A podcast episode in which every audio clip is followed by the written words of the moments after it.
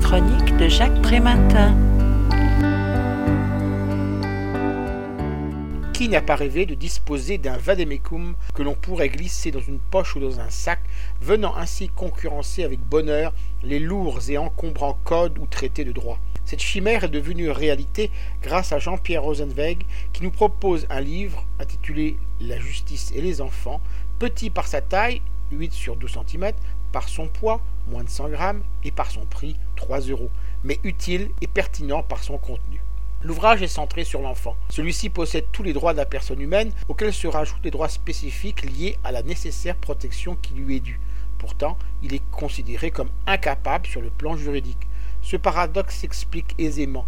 Il ne peut exercer ses droits seul, devant pour le faire s'appuyer, dans l'immense majorité des cas, sur ses parents et d'une manière plus exceptionnelle sur des tiers si son immaturité ne lui permet pas d'assumer pleinement les droits qui lui sont reconnus, il en va de même pour ses devoirs, qui sont proportionnels à sa maturité et à son degré de discernement.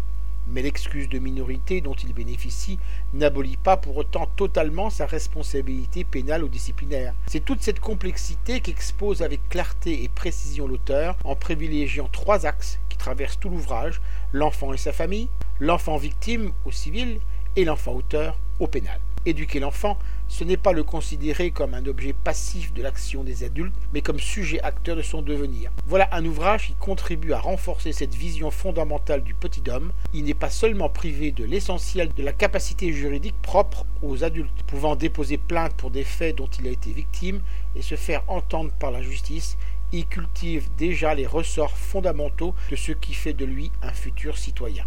Je rappelle le titre de cet ouvrage, la justice et les enfants. L'auteur en est Jean-Pierre Rosenzweig.